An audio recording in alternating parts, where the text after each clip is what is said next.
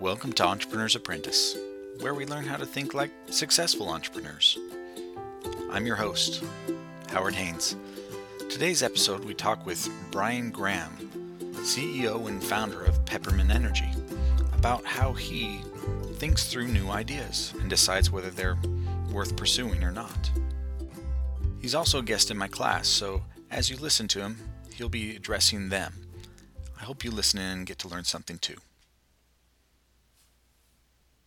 Tell me what you know about creating a vision or a business model, so when you come across an idea or an opportunity that you might see, what's kind of the first thing that pops into your head about thinking through that? So there's a couple of things that always pop into my head. First of all, I view the world through a lens of everything as a potential opportunity.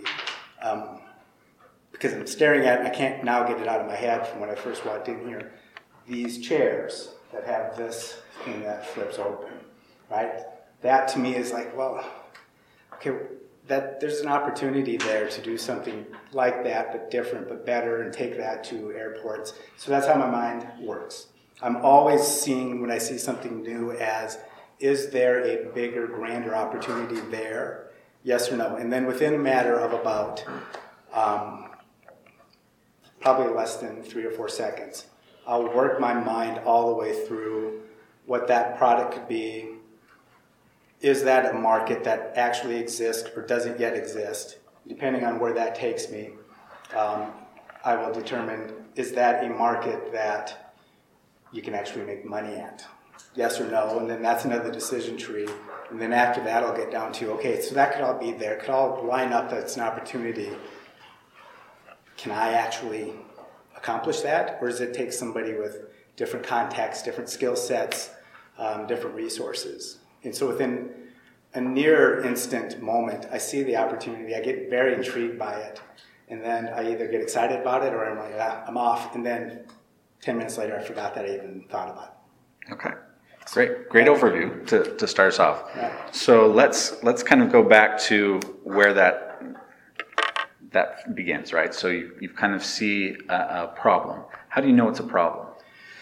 You know, so I take a different view of it. Okay. When I first started, I went down that more traditional mindset of find a problem, can you solve it, and if you can, then there's a market opportunity. I don't worry so much if it's solving a problem. Okay. And there's a reason for that. Primarily for me, it's I want to know. First things first, I'll worry about what problems it solves, quite frankly, at decision point 30. When I'm back at decision point 1, I just want to know if there's enough money that would move around it, generally, to make it even worth considering. So I'm not trying to solve problems right at the beginning. Okay. At the beginning, I'm just trying to figure out, I'm going to use this desk analogy, somebody did it and somebody bought it. So would somebody buy a better version of that? Yes or no? And I don't necessarily need to worry about if I'm solving some major problem. Okay. But back at that, to get a little bit more direct to that kind of a question, the first thing I want to know is whether or not there's a market, whether people are going to buy it. That's what I mean by, is there money moving around it? Okay, so in the example of the desk, again, this is something that you actually observed, right? Yeah. Okay. So, yes. So as you consider whether or not they'd buy it, walk us through how that played out, because you originally just described it as So this is a problem. I don't know how many chairs are in this room. 40? 50? How many people are in it? Let's say there's 50 people in this room, and there's how many rooms in the school, there's how many similar schools. So you look for something that can be produced, mass produced, is kind of what you were thinking. Maybe. Okay. I want to be able to know in total how much, again, it's a very unscientific phrase of that kind of, what is the money moving around it. Okay. So you can probably do research to find out, so what about desks? Let's pause right there. So yes. How do you figure out if there's money moving around in your head. In my head is very different than doing real research. Yep. I just want to put that right up front in case someone's trying to Google any of this stuff as you're sitting there. So in my head, it's a likely, reasonable, if I was in charge of buying this kind of a thing,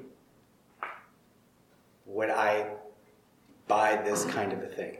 Okay. Now, I don't buy desks, so... Okay, so from that particular question in your head, if you will, of if I bought desks, would I buy this desk? What makes you decide one way or the other? Have you ever noticed something and just answered that question of no? Yes, 9 times out of 10, the answer is no. I probably would not. Okay. So I'm talking myself out of it almost at the beginning because I don't think I would do it. Okay. Let's take give you a really quick example. So Peppermint Energy and our portable solar generators. Would I buy a portable solar generator? Would Brian buy a portable solar generator living in Sioux Falls? And the answer is no, I wouldn't, which is fascinating that that's what I decided to do anyway, right? But that's because of the next level of, it doesn't matter if Brian would personally do it. The question I was more intrigued by is, if I was in charge of buying disaster equipment for the Red Cross, would I buy? And that is a very different answer than would Brian personally. Right, different roles. Very different roles. So you kind of put yourself into a role. Into various roles to be able to see if that would be something I'd be interested in or not. Yes. Okay. So as you kind of projected yourself into this, or let's stick with Peppermint Energy since that's very real to you right now. Walk us through kind of where you go from the reasoning that you came up with would, if a Red Cross person was deciding to buy this. How did you decide that yes versus no on that first? So there's a couple of things then, and this was still going to stay outside of doing real research. We're just looking at how you think through things, right, that's all. So the original idea of it was, now it's the parking lot I expect of the basketball arena, but you know, it was out tailgating at a coyote football game early in the season, however many years ago that was, 5 years ago. And it was a beautiful sunny day. And we didn't have a gas generator. My wife and kids went out running, playing, doing whatever they were doing. And at that point, I'm sitting there literally by myself in this tailgate spot waiting for them to come back. And I just thought, you know, there should be a way we can use the sun right here to power so I can watch college game day.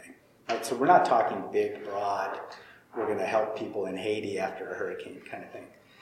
So that was the genesis of the idea. So to get over to, is there a market there or not, the first thing my mind went to was, would people buy this to tailgate? Again, I'm sitting by myself in a red chair. Right, so you abstracted the role out, because that's, initially, it was your problem. It was, right? And so then that's where, would other people do that? And my mind went to, again, with the sports background, yeah, they probably would. Okay. Is there a market there that's big enough to actually base a business on? Okay, pause. We already went a couple steps down, so let's go back. No, that's fine. This is why we unpack, right? So you got to the would they, and you said yes. How did you come to that conclusion that yes, they would? Two things, right? Now I'm narrow. I'm at tailgating. I'm at a tailgate lot. And I see people who are using the loud, noisy little gas generators and annoying everybody around them. And so those people might not buy them, but I can tell you that the people who were being annoyed by those people would be the ones who would buy. Okay. Right? So it was literally just sitting there looking around. Who do I think would be likely to buy it based on that? Okay. The other part then is to, again, put myself into the mind of people I've never met nor will I ever meet. So that was a Saturday afternoon. So you were looking around, you had this thought, and then you noticed, is anybody else currently using generators? Right. So that was kind of your first point to say, is this something that is already out there, if you will? Right. In that case, there was a solution to that problem, if you want to use that vernacular. It just was a lousy solution, but nobody's known any better. So how do you know it's a lousy solution? That it could be better. Well, because literally it was annoying for us and everybody in our area because a few people had the generators. And I don't know if any of you have ever seen it. The way the generators work in tailgate lots is if this is your lot and you have a generator, you put your generator next to your neighbors so it's nowhere near you, right? Because everybody agrees they're annoying. So basically, you're pissing off the people next to you so that you don't have to deal with the smell and the noise and everything that's with it. Okay. So a little bit of your own practice or observations fed into deciding whether or not somebody would, in fact, make that decision. Yes. Okay. So have you ever had a situation? No, see, this is, we get down to the minutia, right? So can you tell me about a situation where you might have not had the direct observation, if you will, about whether or not somebody would use it? So this is going to sound, I don't want it to come off as the way it's going to come off. So just for everybody, park that for a moment. Because this entire thing in my head probably lasted... moments. Yeah. Milliseconds, yeah. And so I can tell you at that exact moment, the next thing that went into my head was, so there might be some people here in Vermillion that would buy it. Would anybody in Alabama buy it at a Alabama game? Okay, so why did you go there? Why did you go to Alabama? These are the silly and stupid questions sometimes I get to ask. For no particular reason other than they are often talked about on ESPN. So College Game Day, the show that I had in my head as to I should be able to watch this right now. A biased thing to me was like, they're probably talking about Alabama right now. I don't particularly like Alabama. Never been to Alabama. But that's where my mind immediately went was this, to me, an abstract place. Alabama is an abstract place to me. They talk about other teams, though, as well. Why Alabama? I can't tell you. I truly don't know. All right. Okay. But it's I remember it very, very clearly that it was Alabama. And it wasn't an NFL team. Mm-hmm. It wasn't NASCAR, which, with the benefit of hindsight, I can tell you much larger markets with a lot more money spent on these things. Mm-hmm. But my mind went directly from USD to Alabama. Okay. So you've got the context. You go to Alabama thinking... I wonder if they would buy it in Alabama. How did you decide if Alabama would? This could be unflattering. Is anybody here from Alabama? This could be not flattering. Mostly because I've had this mindset of, if you put Alabama sticker on it, they'll buy anything. Okay.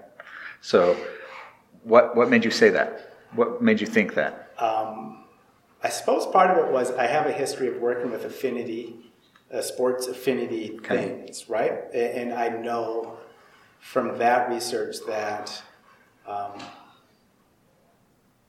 there's a number of folks in here that have gray quarter zip things, right? You won't buy, you'd like it, it's probably nice, but you brought it because it's got a little cayenne pepper on it, right? And so that matters and becomes an emotional attachment, even though the utility of whatever you're buying has nothing to do with that utility, that emotional attachment. Okay, so you used a little bit of your prior experience in order to determine perhaps a location and whether or not somebody would like it or not. Yep. Okay. So can you think of an example where you have gone down this road where you said, yes, I think they would, and discovered you were wrong? I'm sure there is. Let me think of a good example of that. Doesn't have to be a good example, just the last time that it came across. Well, we make mistakes like that, 20 of them before breakfast. Yeah. Here's one, although it's starting to prove me a little bit wrong. So the 42s are particularly good. So the 42s are a solar generator. Yeah, the 42s are a solar generator, right. And... they're really good in scenarios like what's happening up across with the hurricane. They're fantastic just simply because you have power, you can use it inside, you don't have to get gas back in it to keep it going, mm-hmm. right? So they're an exceptional tool for that. I think we kind of assume that everybody would see that there's a hurricane coming, our sales are going to skyrocket because that's such an obvious solution to their problem. Okay. So everybody saw there's a hurricane coming. I think we're shipping a grand total of 2 to the eastern seaboard. So obviously that didn't work, right? We spent some marketing dollars on it. and the customers did not complain. Okay, so let's go back to that process where you thought, okay, who's going to want this? Oh, people in the hurricane zone will want this. Why did you... in the hurricane zone? Yeah, why did you decide that was the case? Okay, so it actually has nothing to do with hurricanes. We have a flashback to me sitting in that red chair at tailgating. That's fine. So if you go back there, I went from me sitting there tailgating, then I went to Alabama. And then the next thing I immediately think is, who else would use it, right? So it's, if you think... So you found a large market and then started to go elsewhere. Right. Okay. Right. So now I want to get out to what's my universe, not who's my target market, but what's my total universe here. And ultimately, I'm interested in the universe, not because I want to know the size. I don't care what the number is. In fact, if you asked me, I couldn't tell you what I think the market size of our universe is. I'm only interested because when you expand out to the universe, there's other people already playing them. And if it's people that I don't know, I can compete. If it's General Electric is dominating it, well, then we'll just let them keep on doing their thing. So we go from, in a split second, we go from USD to Alabama, then who else would use it? And the timing there is that, we, quite frankly, I can't remember what it was, but it wasn't long after a couple of major natural disasters had happened. One of them being the earthquake, I believe, in Haiti, and there was right around that time frame an enormous typhoon. I don't remember which one. So that was fresh on everybody's mind. Right, just, okay, so now you've got this generator you can use, and my mind then immediately went to disasters, which eventually this will all come back to Red Cross. But the step before getting to the Red Cross was, would the same person who bought it to go tailgating with also want to use it for hurricane or disasters, tornadoes, ice storms, whatever it is that knocks out power? So you had the individual disaster fresh in your mind, so you kind of were primed to think about that, if you will, and then you just kind of extrapolated to other types of disasters? Right. Okay. Did you find any disasters that weren't good fits? Yes. I think I just said it, like tornadoes. Okay. And how did you decide that wasn't a good fit? Because they're so random. Okay. Nobody prepares for a tornado to hit their house because it is so sporadic. Hurricanes, when you live in Florida, you're familiar, hurricanes happen. Mm-hmm. We live in South Dakota. Tornadoes happen, but probably a small percentage of the people in this room can say they've actually literally seen one. So what about a place like in Oklahoma or Kansas where there are more frequently? We thought same thing there. And again, this wasn't my flash moment. This was actual research later on. People just don't prepare. Okay. The only thing people do to prepare for that, quite frankly, is building materials are a little bit different sometimes. And that's the exactly thing to how we were proven wrong with the hurricane that's right now hitting, is we thought people would see the hurricane coming, and we'd have sales on our Amazon store would spike, and it didn't happen. And the reason is that people still don't think it's going to hit where they live that hard. And then to the very last minute, then everybody runs to Target and empties the shelves. So more just the retroactive. Right, exactly. Okay. We'll probably have a lot of sales after, in the next coming 2 weeks, but none prior when it actually compelled them. Okay. So, again, jumping back here, so right now we have, when you come across a problem, you kind of decide who is this affecting, you start to expand out to different markets to say who else is playing in this space, and then you mentioned that if there was a dominating force, you would decide not to go into it. Why? Simply because not all good ideas deserve to be their own business. Not all good products deserve to be their own business. Not all great anything, fill in the blank, deserve a business to be built around it. Sometimes, I've got young kids. My sixth grade son's actually sitting around the corner here. We buy a lot of sugar bomb cereal. And as a parent who has to buy these sugar bomb boxes of cereal, and you cringe that you're buying them, but you can look at that and say, you know what they should do is they should combine Corn Flakes with Corn Pops so that we're getting a little bit of both, right? You know, that, well, can you build a business off of that? No, you need to be a product guy at Kellogg's or whoever it is to be able to do that. I want to get to immediately, is this something a business should be based off of?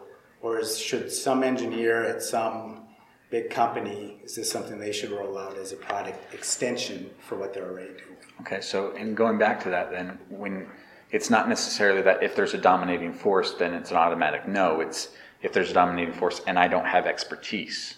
Yeah. Or know of somebody. Well, less if I have expertise. I have zero expertise about solar. Okay.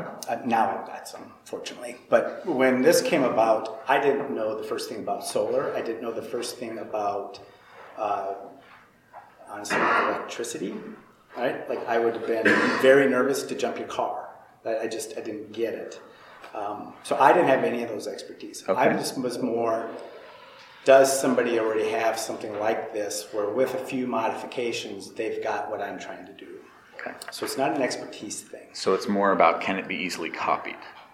No, it's okay. In front of being copied. All right. It's, are they already doing it? Are they already doing it? It just hasn't maybe been brought to market yet. Oh, okay.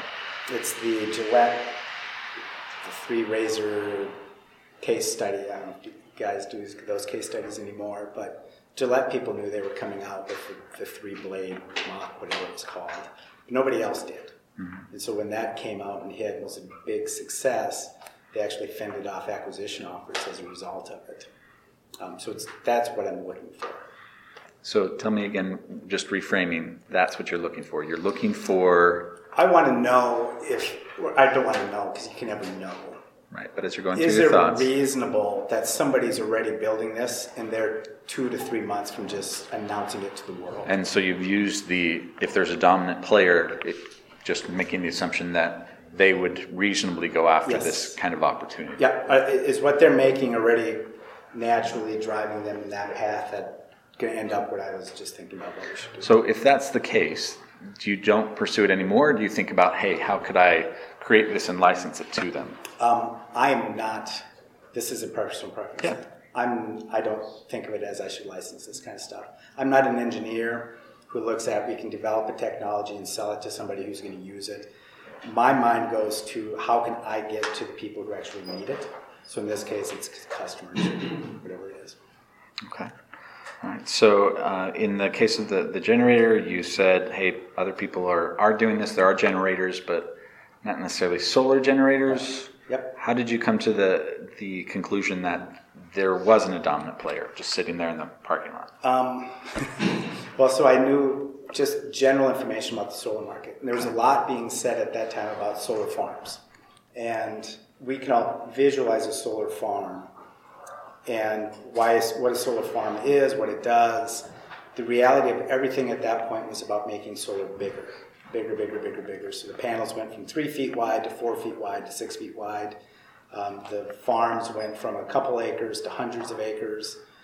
Everything was about scaling up.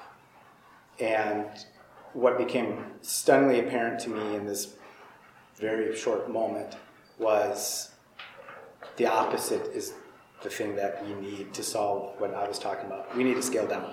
We need to take the existing technology and shrink it smaller than anybody's used it or shrunk it up to that point. And then if you shrink that technology, can it accomplish something that the bigger it gets, it will never ever get you there.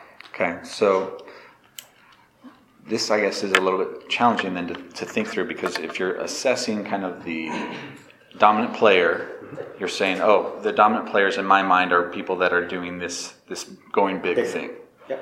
And so there are some dominant players, but you're saying, okay, doesn't matter, I can still compete on this opposite end. I'm just going to do the opposite of what they're doing. Yep, so their trend, again, it's about figuring out what their trend is. Their trend was they were here, and then they went bigger. So what direction are they moving? I'm going way over there. That was smaller than they even started at. Okay. So you just kind of looked at it to say, are they exploring, as to your knowledge, the smaller markets at all? Yes. Now, I will tell you, I can take up 5 of your class periods to talk about the supply chain and what that meant in practice. Right. But I'm not going to do that. Yep. So that's a different part. We're just focusing on this initial stage because that's where they're at, right? Yep. Okay. So how did you decide to go smaller? It was just the use case that you were... The use case. That you were thinking It was, again, trying to get power out into the middle of a field. So in this case, running a TV, a satellite system, and a stereo. Okay. All right. So where'd you go from there? So you've said, oh, hey, looks like the giants are going that way. I can make something here. You still don't know anything about solar. I know nothing about solar.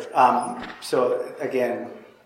That moment sitting in that chair, I had just recently sold the previous business. Mm-hmm. So I had idle time.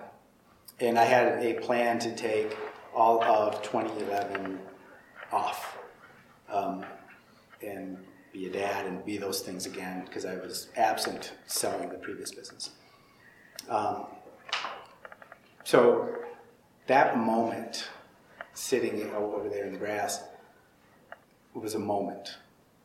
And not too much longer, there come my kids around the corner, right? They were back, and eventually we went into the football game. But that idea didn't leave my head. I think I mentioned earlier that sometimes it's gone. Mm-hmm. Like my decision tree is there's nothing there. And so if it sticks with you after the first initial moment, if you will, yeah. Then you think, hey, I've got something here? Right. Or if in that immediate framing it up in my mind, the decision tree goes all the way down to, I think there might be a there. Then it tends to stick. Then it tends to not get out of my mind. Okay. But at that point, just to make sure, you didn't assess necessarily if it was the right fit for you. You had just said that there was something there. Yep, okay. Exactly. It became apparent to me at that point, there was a big opportunity for what now I would call portable solar generators, but that there was a big opportunity there. At that point, again, zero research.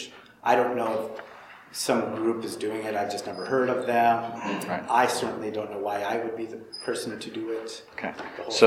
The moment happens. You've gone through this decision tree so far, which we'll probably go back through depending on the time we have. Sure. And then what happens? So you say it comes back to your mind. Are you talking like it comes back to your mind later in the day or a week later? How long until you kind of start to act on things? This is funny how much I remember about this. So it came up during that game. How did it come up? Kind of just sticking with me. Okay. Right? Like the game's going on. I don't know if there's any sports, if any athletes are in here. Apologize. I don't always pay attention to everything going on. But the game was going on, and my mind's over there thinking about, so how would you do that? I mean, what does somebody need to do? I wonder, Can you get solar panels that small? So you start to explore what do you need to do? What needs to be put into motion in order to figure it out? Okay, so in that case, walk us through what your thoughts were. I didn't know. Okay. I knew so little about that entire space industry that to me it was just a giant black hole. Things I didn't have an answer to, and while sitting at the game, I certainly had no idea even where to begin to look to find it. But it stuck with me, and then it would leave. So you had questions. I couldn't answer. Back to the decision tree, I couldn't say yes or no. Okay. It was a good question. Gather more data. And my mind doesn't operate well when I can't get through a decision tree. Okay. You need to get through the decision. I don't care if it's a dead end or not. I just need to have some sort of an answer. But throughout the course of that day, went back to Sioux Falls. Kept popping into my head. Then it was probably 2-3 days later. How many times would you say that it continually? Oh, pretty consistently. It was probably about 6 to 8 times a day, where it would just, boop, there it was in my head. I mean, driving in the car, boop, there it is. Okay. Then a few days later, got up in the morning to go out for a run. I'm not a good runner, so I don't go far, nor do I go fast. But that particular day, I can take you to the spot on 69th Street in Sioux Falls. It was about maybe a half mile, three-quarters of a mile from my house, and all of a sudden the idea was there. But the idea was there with a lot of answers to those decision tree points. Okay, so pause right there real quick. So had you done any research since the only questions? Research I had done was a simple Google search about solar alternatives to gas generators. Right, the phrase of a portable solar generator didn't exist. So I had done probably a good 3 to 5 minutes of research. Okay. And what were you looking for when you were doing the research? I just wanted to know if it already existed. Okay. And you didn't find anything? I did not find it. And did you search through like multiple pages or just kind of go down a couple? What was the first thing that popped up? Okay. Not even that. In practice, it would be, as I was typing it into the Google line, did it answer my thing for me? No. Oh, okay. That's all there. Okay. And the other things. So, have you had an opportunity where you have come across something that already existed? Well, so the previous company was entirely that. Okay, so something already existed, but yet you still decided to do it. Yes, okay, so exactly. Why did you move beyond the it already exists? I'm going to continue down that pursuit of that opportunity. Yeah, I'm resisting the urge to draw pictures. You're welcome to draw pictures. No, because then I'll be in my head for the next 45 minutes, and none of you will have any idea what I'm talking about. But the previous company did consulting that you could get from a big accounting or consulting group. So you went through is somebody already doing it? Somebody dominating? Yeah, they're doing it. Yeah. This is the direction they're going. Yep. Yet you still pursued it. Yes, how did exactly. That happen? Well, because again, it's all decision tree based. It's not a rigid path. So it can take you back through. Yeah, it's not just a no. You can get around to it, and it's the concern that I know we've talked about this, but of learning entrepreneurship from textbook, because the textbook has to be written in such a way of do this, this, and this, yeah. And then that can be your result. And the reality is that that's not my experience at all. You get there from multiple ways. A bunch of different ways to get to what the opportunity was. So in this particular case, there was big, dominant, well-financed groups that provided this service. And there was a completely fragmented, small, one-off, some guy in his basement group that were doing it, and they were doing that. That was the footprint nationwide. So it wasn't, again, there was dominant players in there, but there wasn't necessarily a dominant market share, if you will, because everybody was playing. Exactly. Okay. But that middle part was completely and totally open.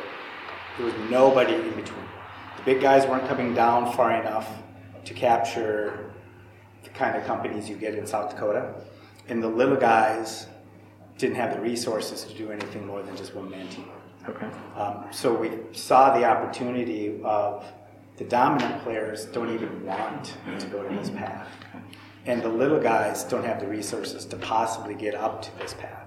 So there was a little gaping hole in the middle. So in that particular case, walk through the next part of, okay, so there's this opportunity, you've seen this again. How do you move forward? You said that the little guys don't have the resources. You're a little guy. Yeah, right? So marketing is going to kick in here in a second. One thing I should also note is, much like I'm not an engineer, but I run a company that makes these engineered products, I'm also not a consultant. I'm not an auditor. I'm not an attorney. I'm not an IT guy. I actually don't know how to do the work that we were saying we should go do.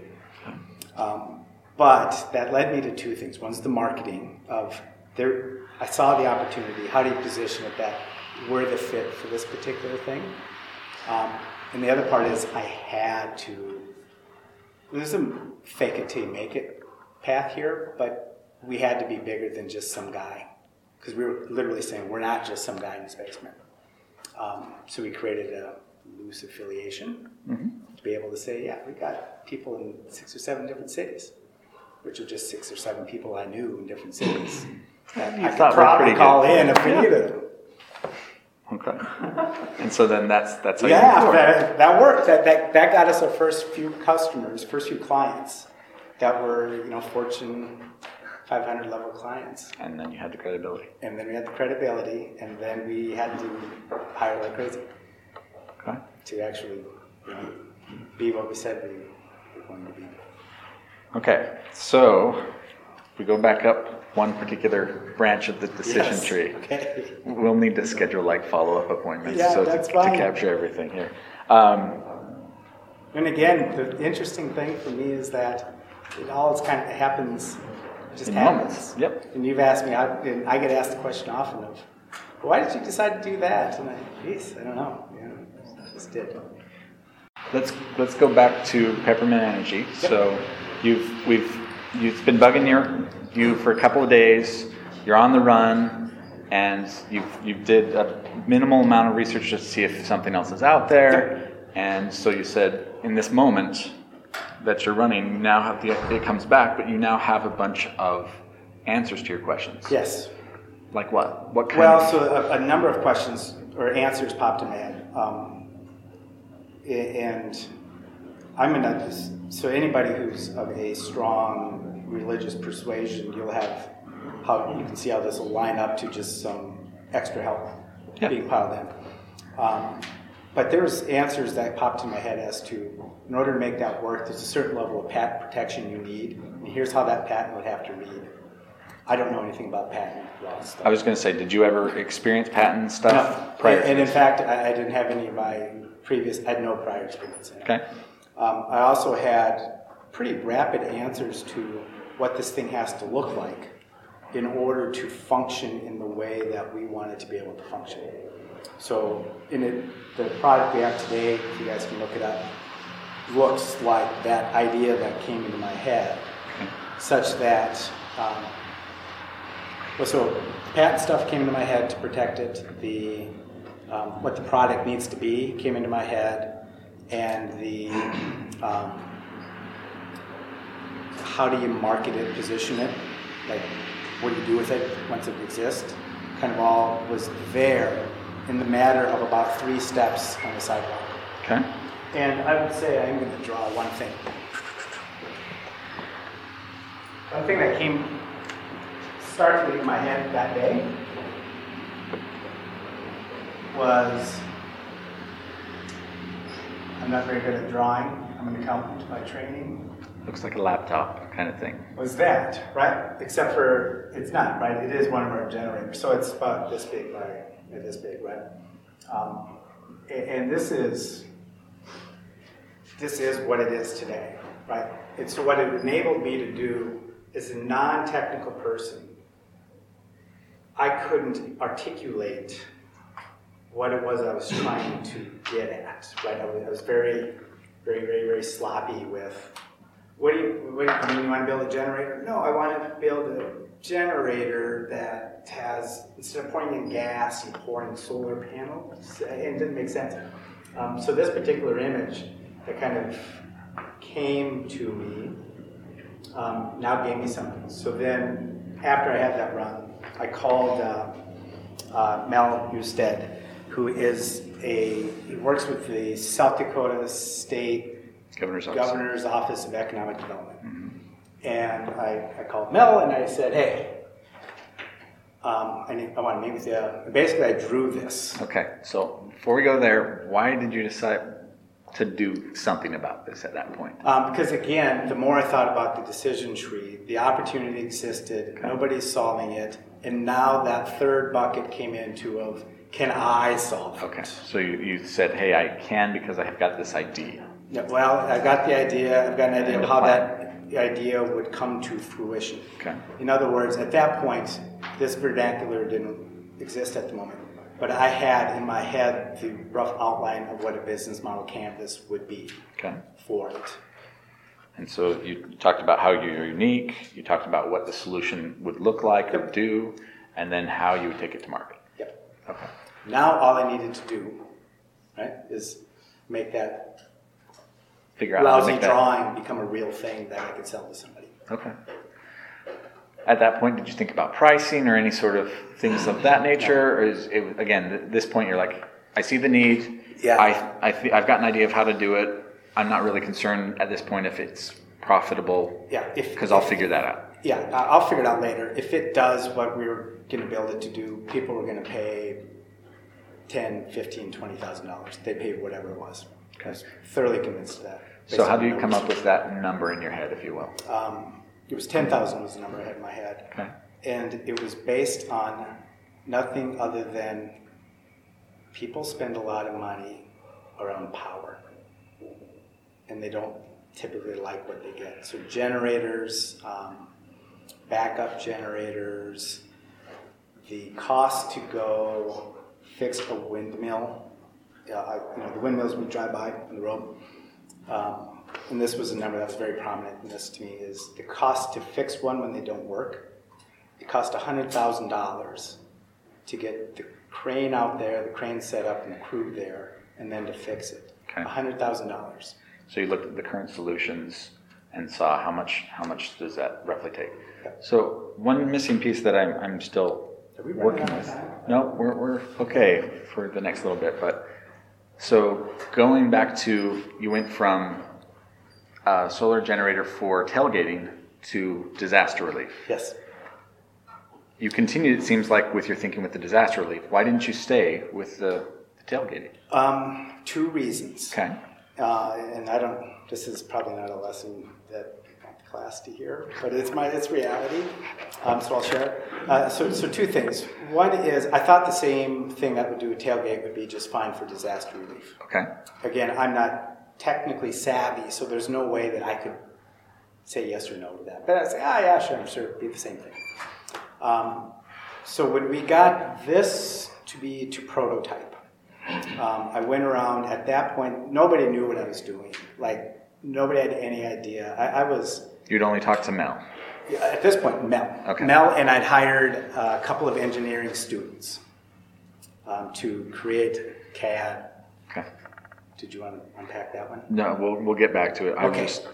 I was just saying, let's continue with the other one, so we'll come back to that. Okay. So nobody knew, like, my network... My professional network didn't know what I was doing. Mm-hmm. And so then I started to quietly show some folks, and 5-6 people, not many people.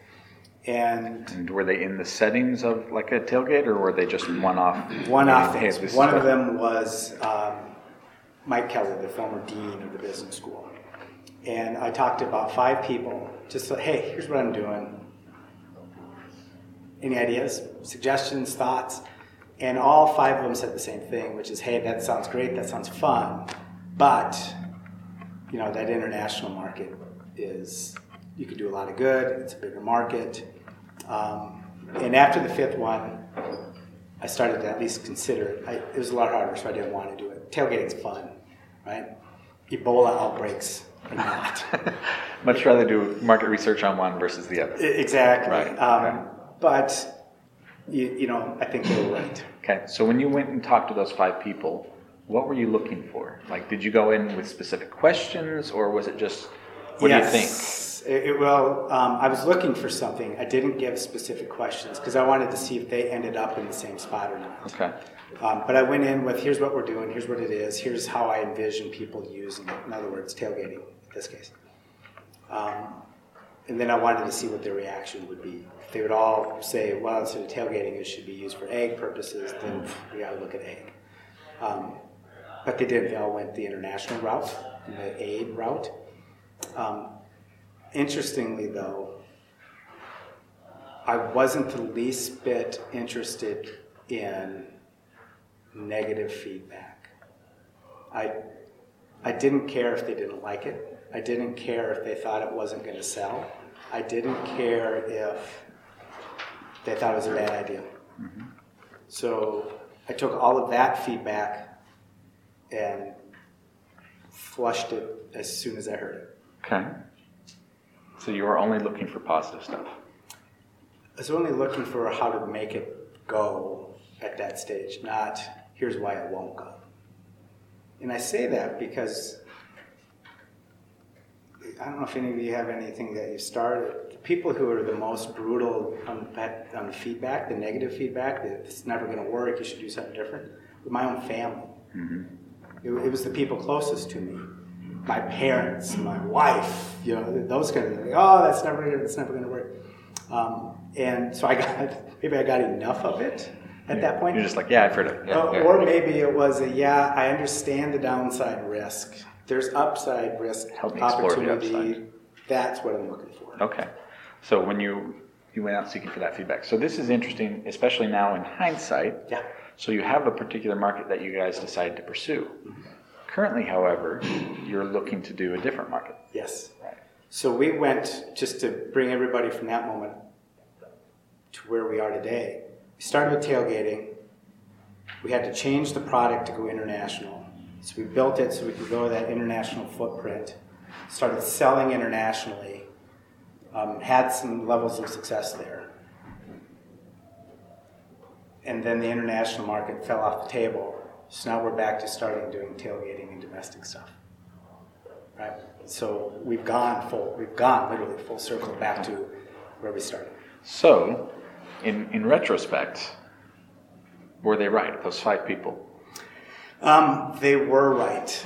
The timing, we missed the timing of the market a little bit. And that market will come back. Okay. They will eventually be proven right. They're not yet. Okay. So, unfortunately. So now you're finding ways to make it work. Right. Okay. Yep. So other timing. Okay. Okay. So going back, you had decided then to do the international market because you sought out the advice of these particular individuals. Why did you decide on those people? Had you just developed a relationship, or was there something about their physician experience? Some of them I had a relationship with, but all of them were people who were going to give just candid, frank, honest. They weren't going to pat me on the back. Okay. That looks great. Let's go get them. Right? That was not who they were going to be. If they thought it was a ridiculous idea, they were going to say it was a ridiculous idea. But you weren't going to listen to that part anyway. I wasn't going to listen to it. But that's why if they had something good to say, then you would that actually meant something. Okay. As opposed to just, I want to make you feel better because I like you. Okay. Yep, exactly. Okay. So look, you look for candid people so that you can get honest answers, but then ignore the negative, focus on the positive to explore how you can achieve your goal. Right. Okay. So they said international market, and so about the fifth person you said is when you're like, okay, I'm seeing a pattern. Yes, it was literally the fifth. Okay. And then after that, what did you decide to do? You're like, okay, I'm going after that. I'm ignoring the tailgating? Yes. Okay. That's exactly what we did, partially because we were investor funded at that point. And we'd raised not much. $150,000 to $200,000 to be able to roll out to that international market. We needed about another $1 million, which is a big jump. So we decided to go raise that money. We did raise that money and got the product to the point where it would actually work, because that first version would work fine for us in South Dakota, but for somebody who doesn't read any language, period, they wouldn't have any idea how to use it. So we had to change how it worked, what it was, the robustness of it. It's going to be left out in the desert for months at a time. Definitely turns into a blessing in disguise. User experience will be a lot better. Exactly. So it's interesting that you said at that point you had already raised funds. Yes. Yet at the same time you didn't quite have it down to where you wanted to go. Yep. At the point of raising funds, what was the market that you were pursuing? Was it the tailgating? It was... or was it just that there's this thing and it can apply to all these different areas? It was kind of the... if we can... there's a little bit of if we can build it, they will come. Okay. Although I don't exactly know who they is just yet, but somebody will come. Because you've seen the opportunity, there's something there. Yep. And you're just trying to figure out who exactly that is. Right. Okay. Did you have that same moment, if you will, on your other the business before that? Because you'd already identified that there's this gap. Yeah. No, on the other side, it was more about we didn't need to raise money. Okay. Right? Was there a model where we could just make money with zero investment? And the answer was yes. So we did. So that was more of a taking advantage of the opportunity versus creating the opportunity. Does that make sense? Yeah, I think so. Walk us through, if you will, how you determine one versus the other. This is the benefit of hindsight here, but to be honest, for this next venture, what became Peppermint, I specifically wanted to make something, a tangible thing, that leveraged investor dollars. Okay. So that was... Why? Because the prior one I had was service-based without investor dollars. So it means that me as the owner, I am the investor. Those are my dollars.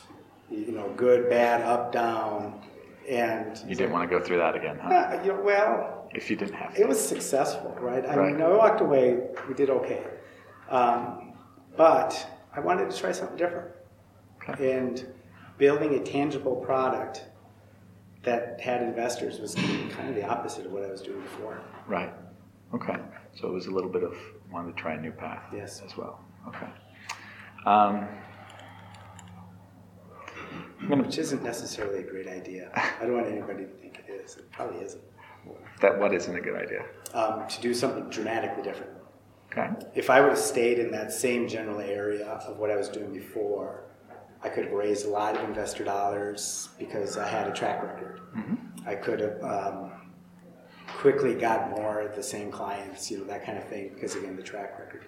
And what I was doing was the polar opposite. So people who knew I had successful exits were saying, yeah, but you've never done anything like this before. Right. You don't have the prior knowledge. Right. Yeah, which is oftentimes the argument, I think, for a lot of entrepreneurs is that stick with something that you know. Yep. But at the same time... And I specifically wasn't sticking with something. In multiple cases. Yeah. Okay, so I'm going to stop here in just a few minutes. So if you guys have any questions that you want to ask, be thinking about that. But just to kind of, I guess, wrap up where we're at here, let's kind of review where we've gone. Yeah. So we start off with kind of noticing an issue. Of some sort. You're constantly looking for how can this thing be better. That's kind of your mindset to start off with. Yeah. Fair to start. Okay. So when you see something and you're assessing if it can be better, you immediately start to think about how much money is involved in making this thing better. Somebody bought this. Who was that? What sort of things, or how much money did they end up spending on it? Is there further opportunity for more? You put yourself in somebody's shoes. Mm-hmm. When you do that reminds me, when you do that, what sort of things are you thinking about? Are you like imagining their day-to-day, or are you just imagining that scenario or moments?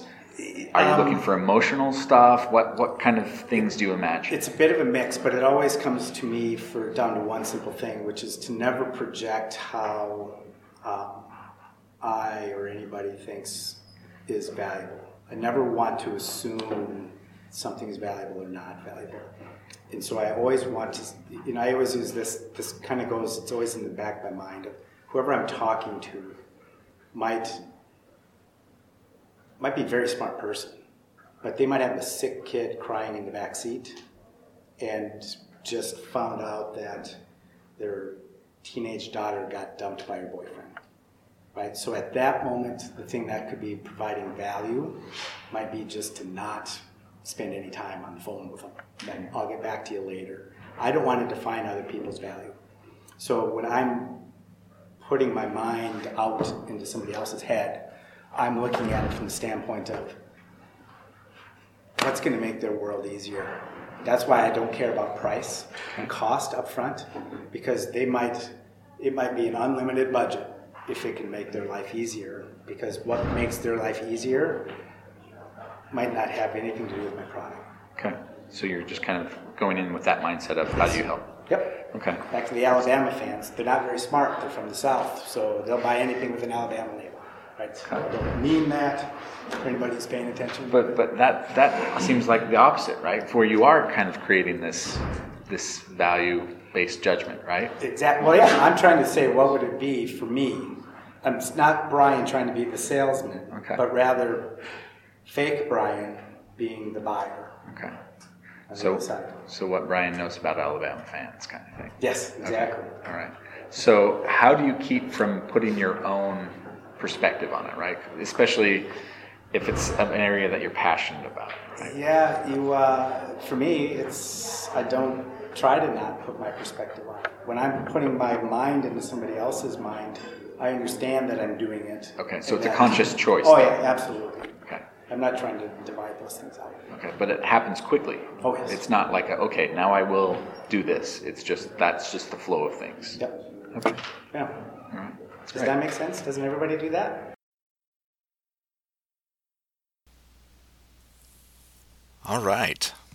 So as you can see, Brian jumped around to a bunch of different decision trees that he uses as when he decides if something is an opportunity or not. He's always looking for an opportunity, trying to decide if there's a different, better, bigger way of solving a problem that he might experience or see other people that might experience something. He then abstracts to others and trying to figure out if through observation or putting himself in other people's shoes, trying to brainstorm who else would use a possible product, trying to explore the market in terms of what he knows about the trends, finding out if there's a major competitor that is probably already working on this, seeing if there's room in the market to do the opposite of what's not being done, and then also exploring whether or not he can do it himself or not, whether he needs to find other people, has the resources or ability to do that. He does minimal research for the most part in terms of judging whether or not he should continue pursuing it. And then also how often the idea sticks in his head. He mentioned he thought about his one idea about 6 to 8 times a day since he first came up with the idea, whereas other ideas just kind of left and never came back. So there's something there about being able to remember things. Some of that may have had to do with his need for answers, right? He had some gaps in his knowledge, and as he talked about, he didn't like to not finish a decision tree. It's fine if it led to a no, but he still wanted to go through and figure out what was needed in order to achieve that problem. Oftentimes it's also dependent, it seems like, on people's availability of their time, right? Or how much they value their time. In this case, Brian had some extra time having sold his previous company and was looking for new opportunities. This kind of gives a little bit of an idea of how one person goes through and identifies whether or not there are opportunities worth pursuing and how they come up with the different ideas. We'll look at a couple of other entrepreneurs in the future to kind of see how this compares across multiple people that have expertise in this area. Thanks for tuning in to Entrepreneur's Apprentice, where we all learn to think like successful entrepreneurs. See you next time.